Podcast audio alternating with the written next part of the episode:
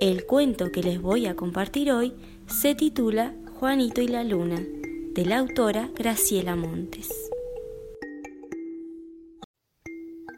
Había una vez una luna redonda y brillante en el cielo.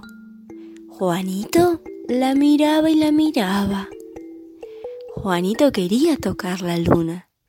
Quería saber si era fría o tibia o caliente.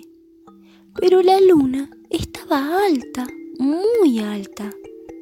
Entonces Juanito se subió al techo más alto de la casa más alta del pueblo. Pero la luna estaba más alta todavía. Entonces Juanito llevó una escalera muy alta al techo más alto del pueblo. Pero la luna estaba mucho más alta todavía, muchísimo más alta. De pronto pasó un pájaro rojo, con las alas del color del fuego. ¿Me llevas a la luna?, preguntó Juanito.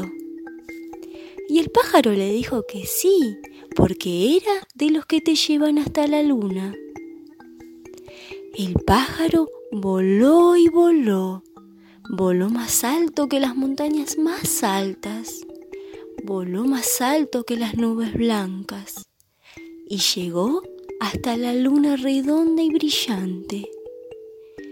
Juanito tocó la luna con las dos manos, dio una vuelta carnero y se llenó el pelo de polvo lunar.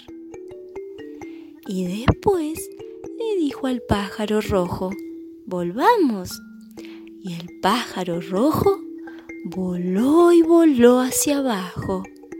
Más abajo que las nubes blancas, más abajo que las montañas. Voló hasta la escalera que estaba en el techo más alto de la casa más alta del pueblo. Y Juanito bajó la escalera, bajó del techo y se sentó a mirar la luna redonda y brillante.